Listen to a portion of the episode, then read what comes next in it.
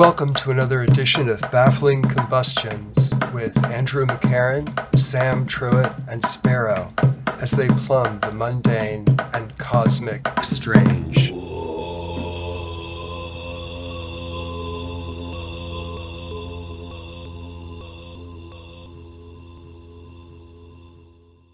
I like um, the moral philosopher, the political philosopher John Rawls. In his work, A Theory of Justice, which was published um, in the early 1970s, he puts forward this uh, this theory of, of moral powers. He says that uh, everyone everyone has two moral powers that are sacred, essentially, that cannot be violated um, or should not be violated. And those moral powers, one, are the ability to pursue some conception of a good life. Hmm. However, one defines that idiosyncratically, as long as it doesn't violate other people's pursuits of the good life.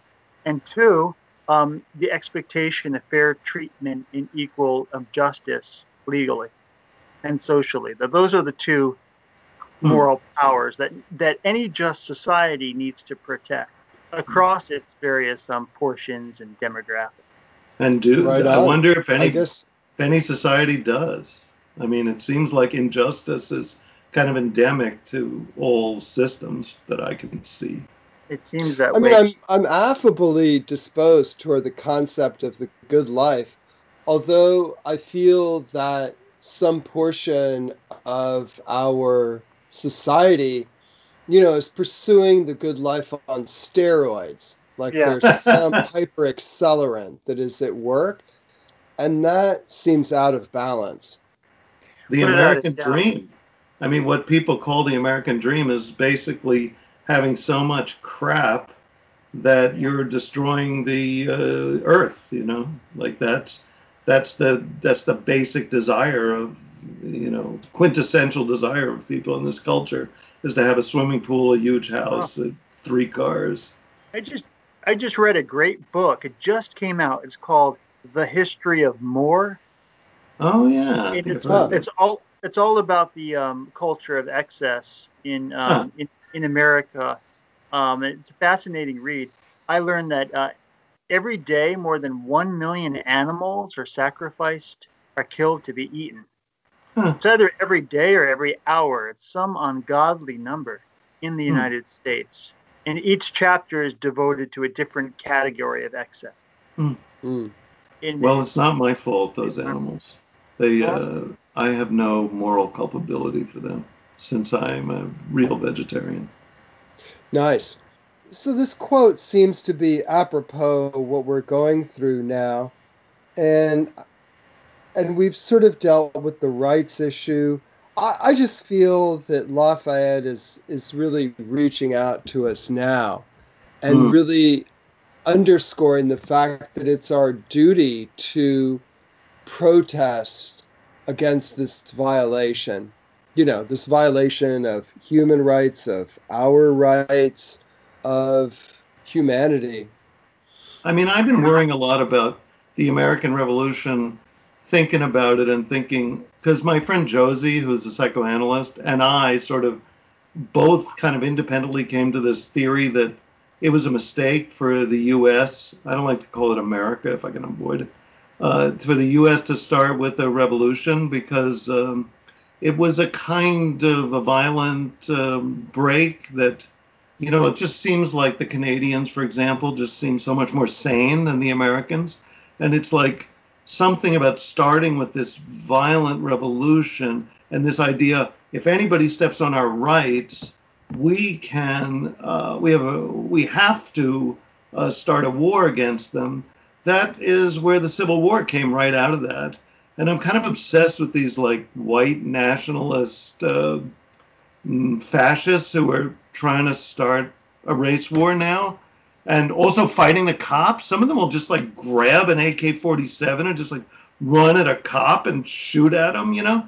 And they are definitely protecting their rights exactly as according to that quote of uh, Lafayette's. In their mind, what they see is the government is, uh, you know, infringing some kind of rights that they have, the rights to a good life that involves some very white uh, subculture that they want to maintain, and and I just think it's like a recipe for endless um, bloodshed. This concept of uh, that everyone has a right to a revolution to protect their rights, and who defines their rights? They do. There's no mm-hmm. there's no objective uh, definition. Well, the, yeah, I, th- I think it, it's an interesting point, and actually something I did sort of think we needed to nail down a little bit more. And it seems to me that once you've established a constituent representation and begun to lay down laws, that the people's rights are a matter of law. And if the hmm. law is violated by the government, I believe that's what, you know, that's how I'm reading it. You know, that human rights, that the people's rights have a boundary. But the one thing I would say in response to what you're saying, Sparrow, is I believe that the American Revolution is still going on. That you hmm. know, you would say United States Revolution, but I I think more optimistically about the American Revolution that includes mm-hmm. Canada as well as Central and South America.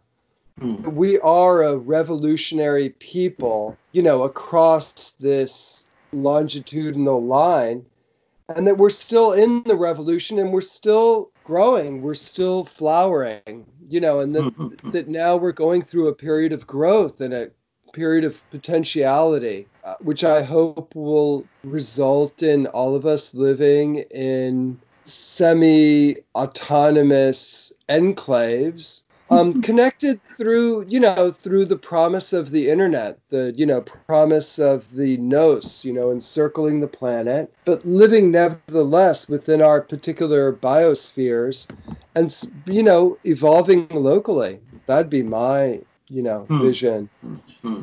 of the I possibility like of this moment yeah i was just going to mention it you know just how pervasive lafayette's name is um, I did a, a, Google search and found out that there are 36 towns or cities named huh. after Lafayette in the United States. That doesn't include city squares and parks and streets. The number I had was 44 cities and counties. 44 so this, cities and counties. This one's wow. also including the counties. That's and then also, there's a Lafayette Square in L.A which I think is kind of interesting that like the memory of Lafayette, you know, reached 3,000 miles across to LA. That is totally fantastic. Yeah, particularly with California only sort of kicking in after 49. How many uh, Washingtons are there though? Did the did the son outstrip the father? I did read a book called Washington Man and Monument that began with the the enumeration of how many Washingtons there were. As I recall, it was something like 53, but I really am not sure.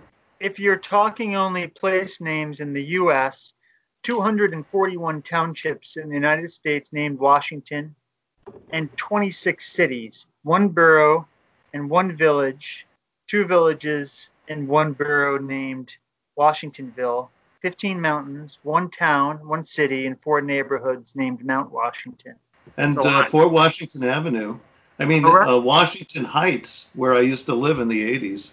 So, I mean, uh, the one thing that is sort of a, um, or, you know, I would characterize as sort of a sad note relative to Lafayette is that the beginning of this biography of Lafayette that I heard, she'd gone to Versailles, and there's only one. There was only one bust of Lafayette, and it was in a closet at Versailles. In other words, Lafayette is really like wallpapered over in France.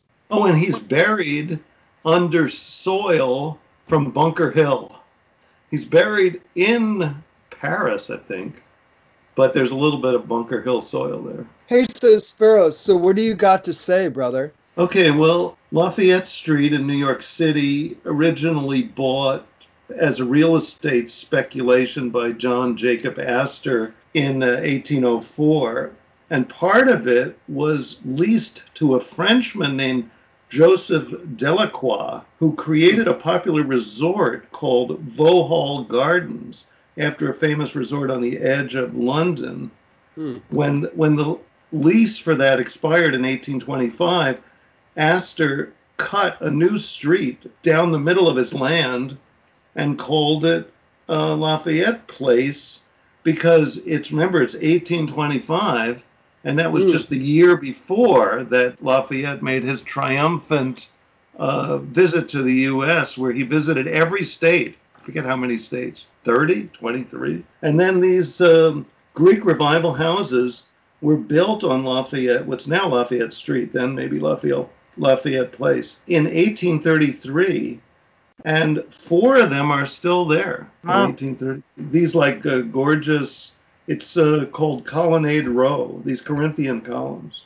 So, uh, you know, just for me as a New Yorker, I'm interested in Lafayette as a street. Oh, and then here is a quote, I think from that weird documentary I watched last week uh, on YouTube. Unlike everyone else who fought in the war, Lafayette stood to gain nothing economically or politically. It's very true that Lafayette put his fortune, almost the entirety of his fortune, and you know, later on after the institution of the, I guess, the Paris Commune, et cetera, et cetera, um, you know, he was destitute. He had no money, but he gave tremendously from what resources he had to the revolution. Absolutely. I think we should ta pause for a moment and point out that it's possible to argue that that's um, absent at the present moment. You know, to what degree are, are the power elite, in you know, the corporate elite, the the economically privileged, involved in the, the present uprisings? I work for them. Um, and uh, I'm an employee and have been for the better part of my professional life. And my sense is that there's a lot of um, intellectual virtue and virtue signaling. But one thing I noticed during the pandemic is that the folks who could fled the city immediately Hmm. and have been talking about community and public virtue from a thousand miles away, Zoom- zooming it in. I'm painting with broad brushstrokes, but it's interesting.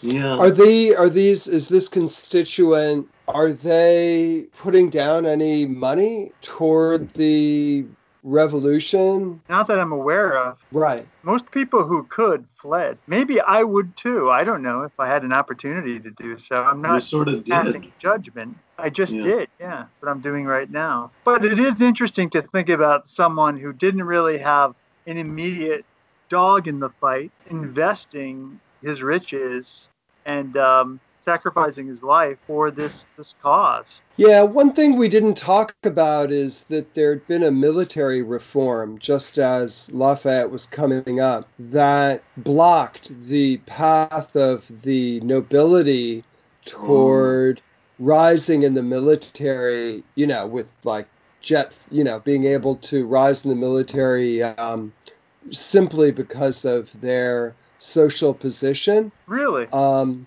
yeah, and that caused Lafayette to realize, oh, I can't do it through the conventional means, and therefore I should leave France and go to these um, go go west. Yeah, But he but it's seem. interesting that these cats who you work with, Andrew, that are sitting on a billion dollars or five hundred million, blah blah blah, they're choosing not to deploy their fortune toward buttressing a horizon in which human beings as a species in relative equanimity may survive. Yeah, I didn't know him well, but I had a few interactions with Pete Seeger because we Oh. lived in the Hudson Valley together. My mom was involved with the Clearwater organization. And as a child, Pete Seeger said, You know what the trouble is moving into the future in America, don't you? And I said, No, I don't. And he said, We live in an age of private wealth and public squalor. Huh, that's good. and I th- that's that's stuck with me ever since, and that's really what I'm getting after in terms Hmm. of my employment experience. Is that even um, liberal, open people who I respect and deem virtuous, if they're able to, they, they, they, they have fled, and the right things will be said, but I don't get the sense that there is a deep investment in public life, Hmm. civic health. Th- At least that, that I'm not seeing it. It might be happening behind the scenes. I guess I'm playing fast and loose here. I mean, I guess the one thing I would say is that it seems pretty clear at this juncture that due to the environment kind of environmental degradations that um, this system that we're operating under right now, you know, neoliberalism, corporate capitalism, et cetera, et cetera, is um, cannibalizing itself and that we're Yes. destroying the earth and that you know we're facing the anthropocene you know and scientifically et cetera et cetera it's it's beyond doubt that the path on which we are headed is toward extinction and so it's interesting to me to hear that some of these cats that are sitting on fortunes, you know, are unwilling to recognize that the reality of the precarious state that we're in now. Well, maybe they are rec- if they if they think it's hopeless, why not hold on to the money? I mean, it's only if there's Uh-huh. hope that uh, that you should spend your money. You know, if everybody's thinking, well, everything's screwed. I mean, I don't know if you could blame people for leaving the city during a plague if they have the means to do so. I mean, No, I, Yeah. I, I- I don't blame I don't blame them for that. I mean, if they if they could stay and do something, I don't know what, positive by staying. I mean, mostly you're just uh, sitting in your apartment if you're staying. It's not like you're, you know, whatever, uh, helping the poor. You know that Leonard Cohen line? No, nobody cares if the people live or die. There's an element of that in what I'm trying to express. Yeah. I would probably leave too, but I don't know. Increasingly, I feel people live cloistered. If you can, you live a cloistered life in a gated community. You separate yourself from from the masses. I see so much of that in my own life. I don't know. You mean among the people you work with? I work for, yeah, I would say. Yeah. I don't want to name names, and there are exceptions, of course. I mean, I see it as a whole kind of psychological issue because I think a lot of them become germ phobes, at least in a kind of um, uh, unconscious way. You know, like you can't really go to a working class person's house because it's too dirty for you. And you, you have to live in this world where everybody everybody uses this bacteriological soap and everything is like super clean. And you Yeah. just and then when you travel, you go to a hotel that's like that, and you just live your whole life in this kind of what's the word, you know, sanitized, effete, aesthetic world. You know, it's you don't even know you're there. You're you're everybody does it. Everybody seeks out their own class element. I tend to have friends that grew up in the lower middle class. Like like I you know your people are drawn to their own they're comfortable with their own little cultures, subcultures. You know? I think that's definitely true. I mean it's it is kind of horrible, particularly as everything gets so polarized with uh, economically. So there's really kind of like two countries living, one serving the other. I mean it's Yeah, I think increasingly there are two classes. There are working people, and then there's the uh, financial managerial class. yeah. Two economies, two classes. Increasing, I guess, the evisceration of the middle class has been going on for a while now. I mean, up here it's kind of different. Here in the Catskills, you know, it's there may be that, but you can't. It doesn't look like that. It kind of looks like a classless society where everybody's sort of poor. So, Sparrow, what other insights did you want to Oh, impart? okay, yeah. Yeah. I wanted to quote this uh, comment under that YouTube video I keep talking about that I watched. It's the first comment. It's the biggest, most successful comment, which was by someone named Simone O'Neill three years ago. Everyone give it up for America's favorite fighting Frenchman. And I think it got something like 369 likes. And you really don't think of the French as very uh, combative. You know, it's not your image of at this point. You don't think of like that's the thing about the French. They love war. You know, they love to fight a good fight. And Hmm. you know, the that world that Lafayette was in of heroic soldiers that kind of culminated in uh, Napoleon, who conquered Europe. was is a kind of a different. It's a different friend France than. A, it's a different kind of Frenchman than we uh, think of now. Well, I mean, it's not the Frenchman that was operative in Algiers, for example. What do you mean? Well, I mean, the French were brutal, systematic, Yeah. and very violent against the um, native people. And And, in- in Vietnam, yeah. And The, the war that right? we inherited. Yeah, and you have to remember the French, you know, with whom you know I, I share like intimate bonds. Uh, nevertheless, you know, they're the Gauls. Um, Oh, yeah. You know, of whom Caesar wrote in great praise and also of great fear of their ferocity. Right. They conquered Rome. You know what I'm thinking about suddenly? Uh, there's some interesting parallels. Lafayette and Alexis uh, de Tocqueville. Right. Um, de Tocqueville came a little bit later, a few decades later, but both of them were born into noble, aristocratic families, traveled to the United States, traveled to the um, early republic for edification, um, then returned to France with a new perspective. Um, I wonder if uh, de Tocqueville was inspired by the story of Lafayette. Huh. I'm sure he was. I'm sure he was. When was Lafayette's return again, Sparrow? What date was that? That was uh, 24, 24, 1824. 25, yeah. Huh. So it was shortly thereafter Tocqueville was. Yeah, and de uh, Tocqueville is yeah. 1831. I just looked it up. Yeah. Isn't that and- interesting? Yeah. Yeah. Do you know why he just came? De Tocqueville came. Maybe we To discussed study this. prisons. Yeah, to Yeah, study penology. American penal He was the uh, what do you call him? Uh, uh, Foucault of his era. You know how Foucault has this obsession with uh, prison. Sure. discipline and punish, right? The docile body. Yeah, so de Tocqueville came. Yeah, he was only here one year, or I don't know how long. All within 1831. Then he published his book, which I think is called Democracy in America, in Yeah. 1835. But you know, with de Tocqueville, you know, Lafayette had a distinguished later life, you know, admittedly, um, sometimes not necessarily to his benefit.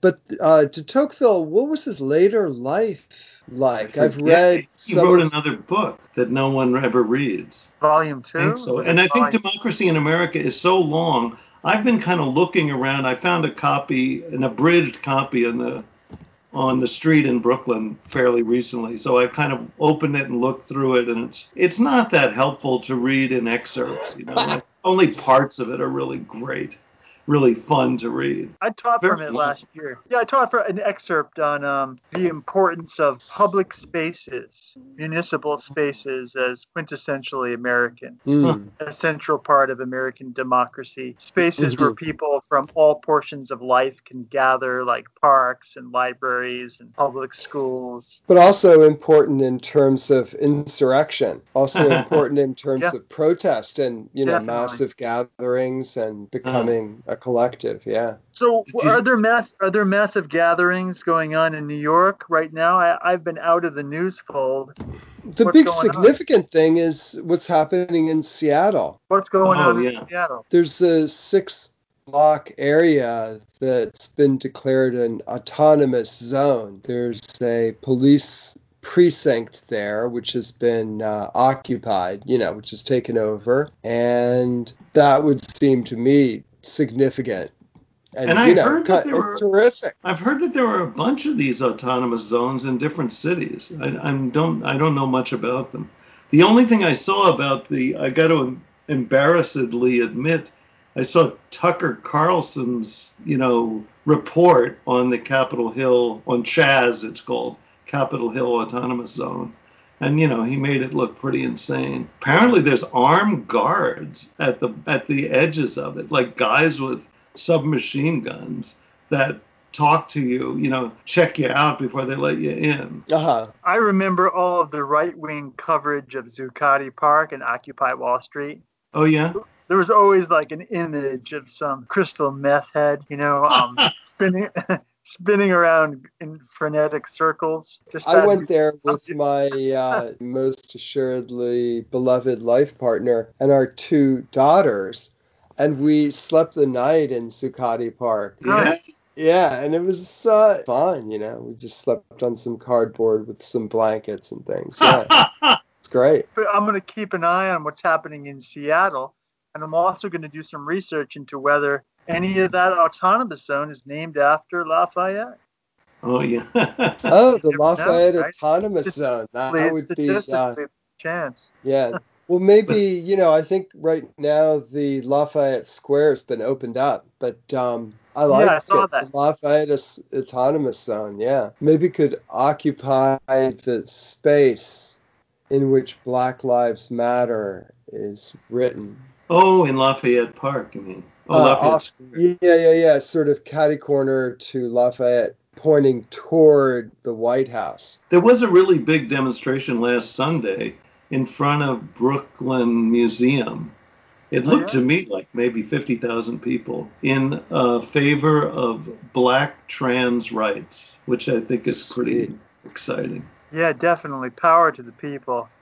Yeah. Yeah, right we on. live in the we live in the land of the free. Everyone should know. be able, everyone should be able to flourish in terms of their identity expressions. And I've been watching this uh, recent interview with Angela Davis. Oh yeah, I Uh, saw some of those. Yeah, where she was talking about the importance of trans rights. I mean, she's kind of an amazing, like a, I don't know, like a sage of revolution.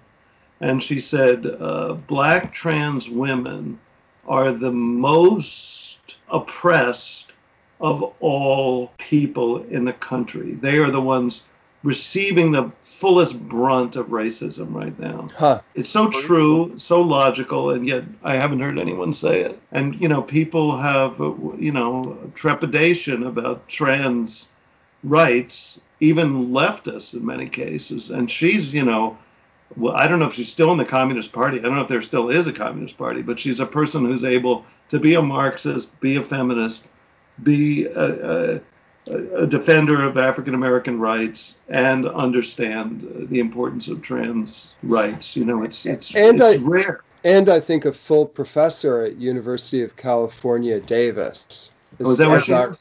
Yeah, I think so. Yeah, she's a real professor. Kind of thinks like a professor. Um, But that's beautiful. I agree, man. That is the uh, the leading wedge, you know, and the and the people who are suffering the most. I think that's great point. Thank you. Yeah, so so can I finish my uh, discourse here about Lafayette?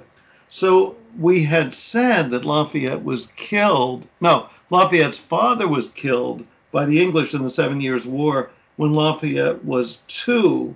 But I looked it up on Wikipedia, and actually, according to Wikipedia, Lafayette was less than one when his father was killed. And I was thinking, I wonder if we could have like a whole Freudian theory of Lafayette. You know, imagine losing your father when you're an infant, and what kind of uh, Oedipal relationship that would create. You know, because according to Freud, everyone has to go through the Oedipal stage. That is the stage of where you kind of uh, want to kill your father and marry your mother if you are a man.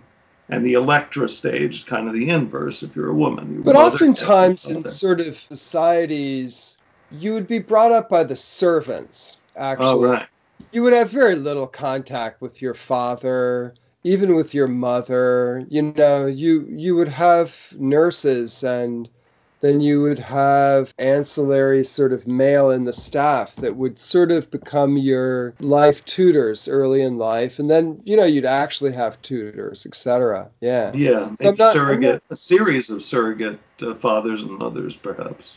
But Yeah. probably, And it's a little bit like the uh, in the Germanicus, Tacitus. You know, he Tacitus. speaks of the Germanic society, and you wouldn't be raised by your parents.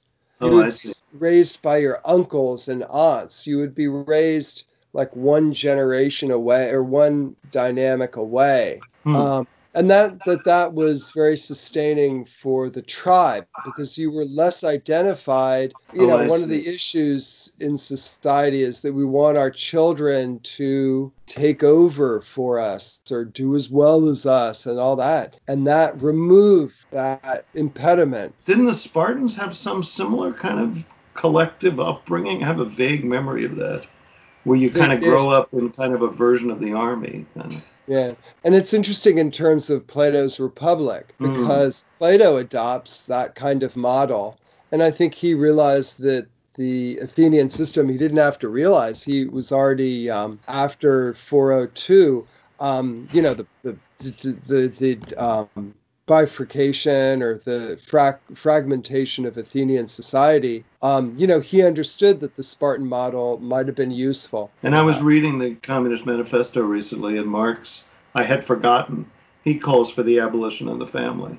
That's right. Just kind of uh, in passing, actually. I don't know. He doesn't seem to suggest. It's very unclear what would replace the family. Some kind of local associations, right? I have a recollection. Some communal upbringing. Yes, something like that. Like a kibbutz, maybe.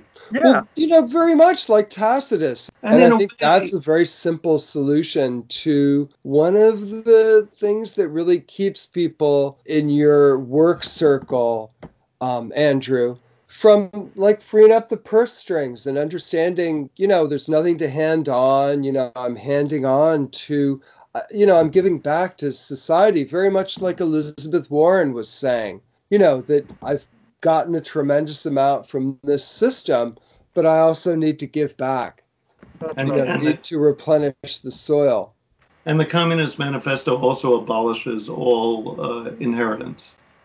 So Yeah. it explicitly uh, solves that problem. I mean, in a way, communism is kind of re-tribalization. People started out, as far as we can tell, in tribes. They didn't have the nuclear family, you know, for the first million years or however long it was. And uh, it's fairly relatively recently, the, the Yeah. nuclear family. And then under socialism, I think uh, Marx is thinking there will be something closer to a kind of retribalization. Well, I don't, I don't think that it's possible to transfer those same values to an industrial civilization. Mm. But who's to say that it w- might not be possible in a post-industrial civilization? Yeah, I'm sl- I'm reading Smash this the book by machines, brother. Uh, I'm reading this book by uh, McLuhan, Marshall McLuhan, and he seemed to think that uh, just by watching television, we were like retribalizing ourselves. Like there was a new way of thinking. The technology changes the consciousness, and therefore people are going to live in a global village and start thinking like tribes people. And then the hippies appeared to prove his theory, uh, or perhaps the theories came after the hippies. I'm not sure. Yeah, I definitely have watched my children be tribalized via television. Huh. Yeah, no doubt. And I, and I would posit one thing relative to Lafayette is that he was keenly aware of publicity and marketing as an integral part component of the public life dedicated hmm. to transformational change. Oh, he, right. for example, with Benjamin Franklin, had planned out, a, I think, a 32-page book or booklet, and they there are various mock-ups of this book, in which the English are characterized as dogs, as rapists, Huh. as torturers, etc. Like these very super duper graphic images that Th- then actual you know, actual would- like artwork. yeah, actual artwork and like pure propaganda, which Hmm. would be disseminated through the, you know, east coast of what we call now the United States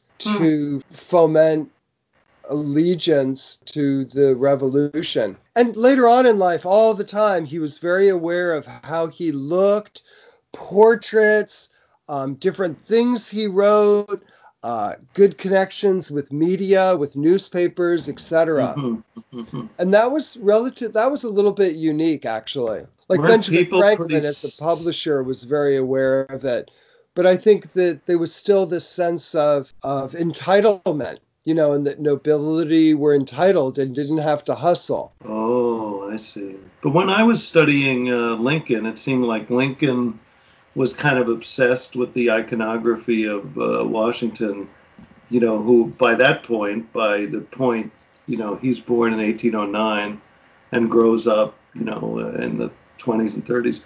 Like uh, Washington, there was a whole kind of mythology, visual mythology of Washington, you know, all over the place. You saw images of him, and I think Washington was kind of conscious of trying to look like this stoic Roman that he imagined he was. Well, the You one thing I would it. say is that Lafayette was actually crucial in identifying and propagating the portrait of George Washington, which most people associate with, which Huh. was made by a guy named Peale. Oh. E A L E.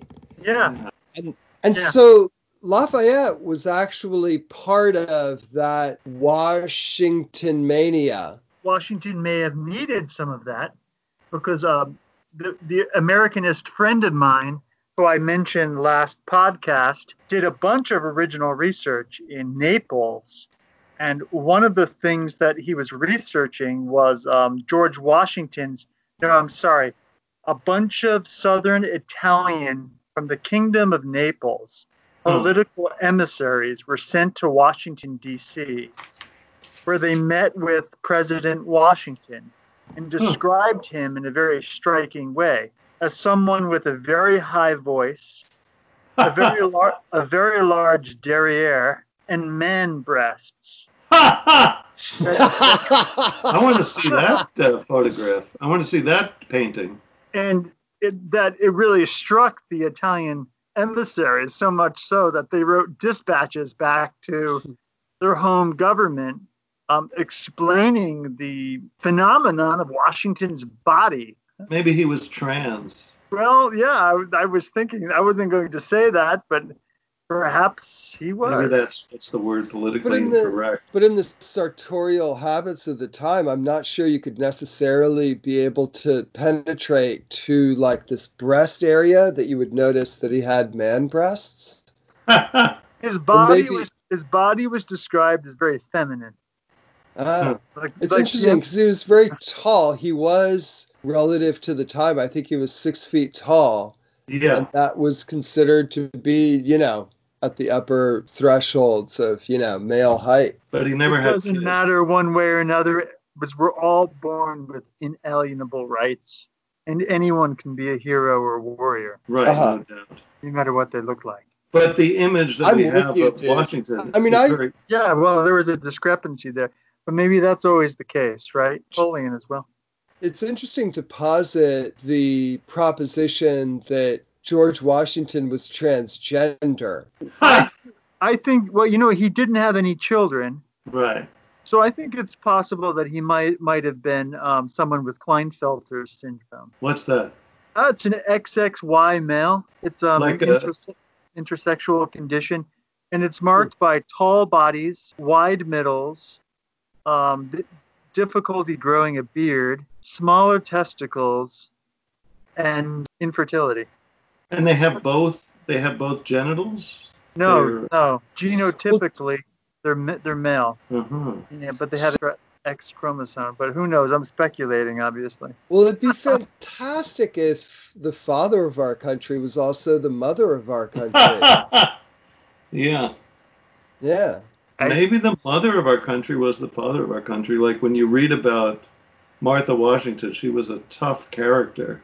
Yeah. She was the one always saying, you know, make sure you whip that slave.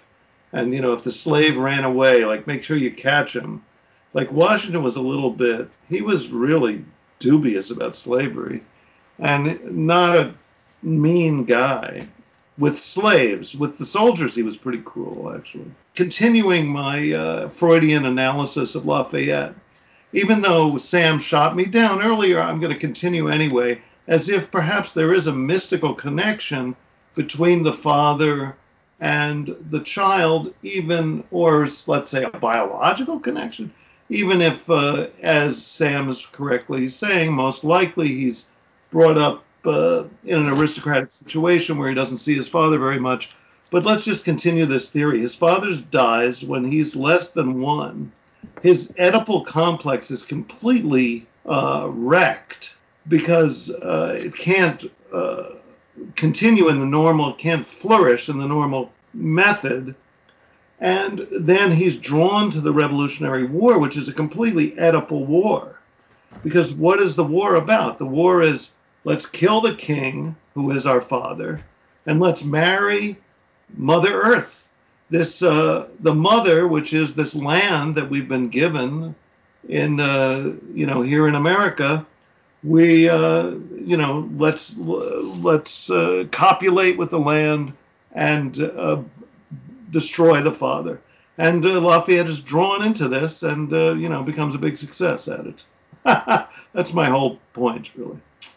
Uh huh. Oh, that's a good point. So there's a whole field called psychohistory yeah, I know. I have a magazine from the. I have the Journal of Psychohistory from like 1996. Uh, I used to, I used to work for a psychohistorian. This guy, a psychiatrist by the name of Robert J. Lifton. Is he famous? Yeah, he was a big figure in psychohistory, a protege of, of Erik Erikson, uh, part of a group called the Wellfleet Group that did psychohistory. But they they're always arguing that psychological motivations factored into political movements and I read some essay in the New York Press, you know, 20 years ago, 25 years ago, about there was a kind of like a, you know, idiot's guide to psychohistory. It said uh, a new president is elected, and then they have what they call a honeymoon period, where the the whole country falls in love with them.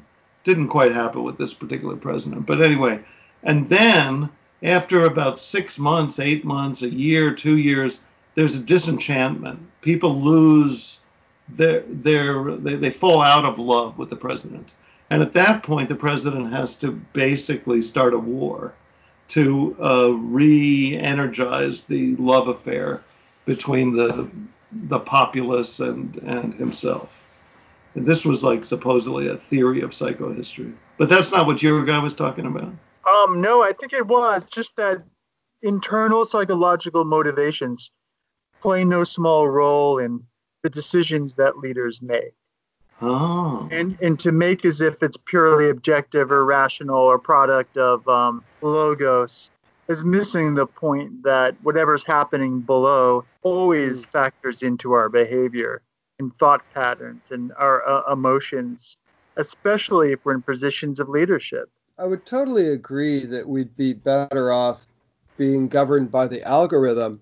and but you know, at the same time, I, I wanted to circle back also to you, Sparrow, and the thesis that we were falling in love or you know wanted a relationship with nature. Yeah, I think I think that's always been very complicated and that many of the initial settlers of the colonies, etc., may have sensed in nature, you know, something more complicated.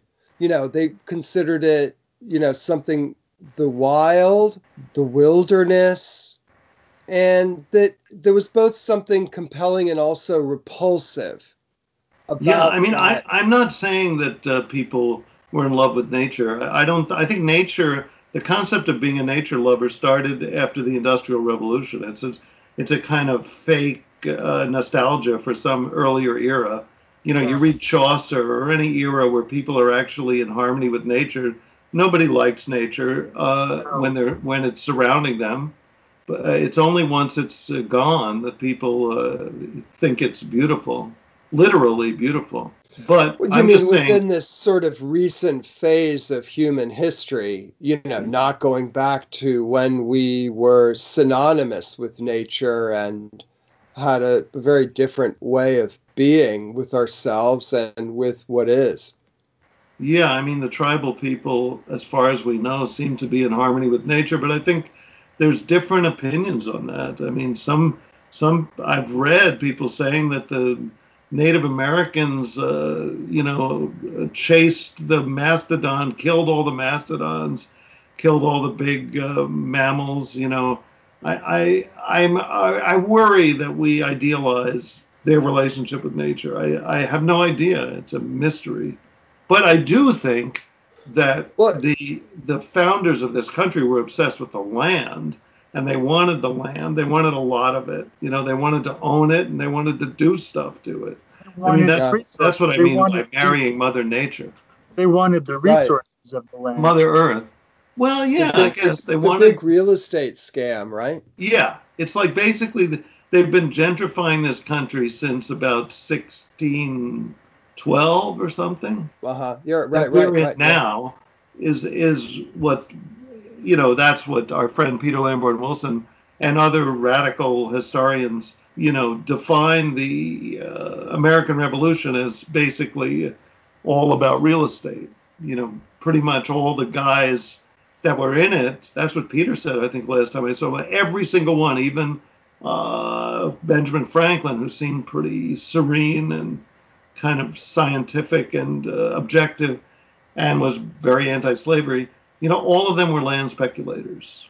You know, and the Well, British were would- I would- against land speculation. That's I- what the I- French and Indian War is about. land speculation or some kind of commercial mafia or syndicate operation. I think that is true. I think if you include both those, you've sort of covered it, actually. Well, and and uh, Washington, of course, was a surveyor. Yeah, right. You know, he was intimately involved. He had his own, he speculated in land himself. I think somewhat uh, considerably. So the British, after the deal with, they made a deal with the after the French and Indian War. We're not gonna keep expanding our colonies. And why did the British need to expand the colonies? They've got, they're making money the way it is, and they don't want to have more wars with the French. But the the Americans were like, we want it all. We want manifest destiny. I think they already had the concept of manifest destiny that we have to, you know, inhabit the whole goddamn continent. Uh, they had it from the beginning. One attribute that Lafayette would have found incredibly compelling would be the youthful aspects of America. You know, again, he was 19 years old. Yeah. Um, and I and I think that's an important aspect that connects it to our time now. Um, you know, and again, you know, Lafayette, I just feel like he's has some talismanic value. You know, And this visited- quotation, I love this Yeah, the quotation. quotation's great. Many thanks for joining us on this edition of Baffling Combustions and our ongoing investigation of the uncanny and wondrous. And please join us next time and remember to stay tuned and strange.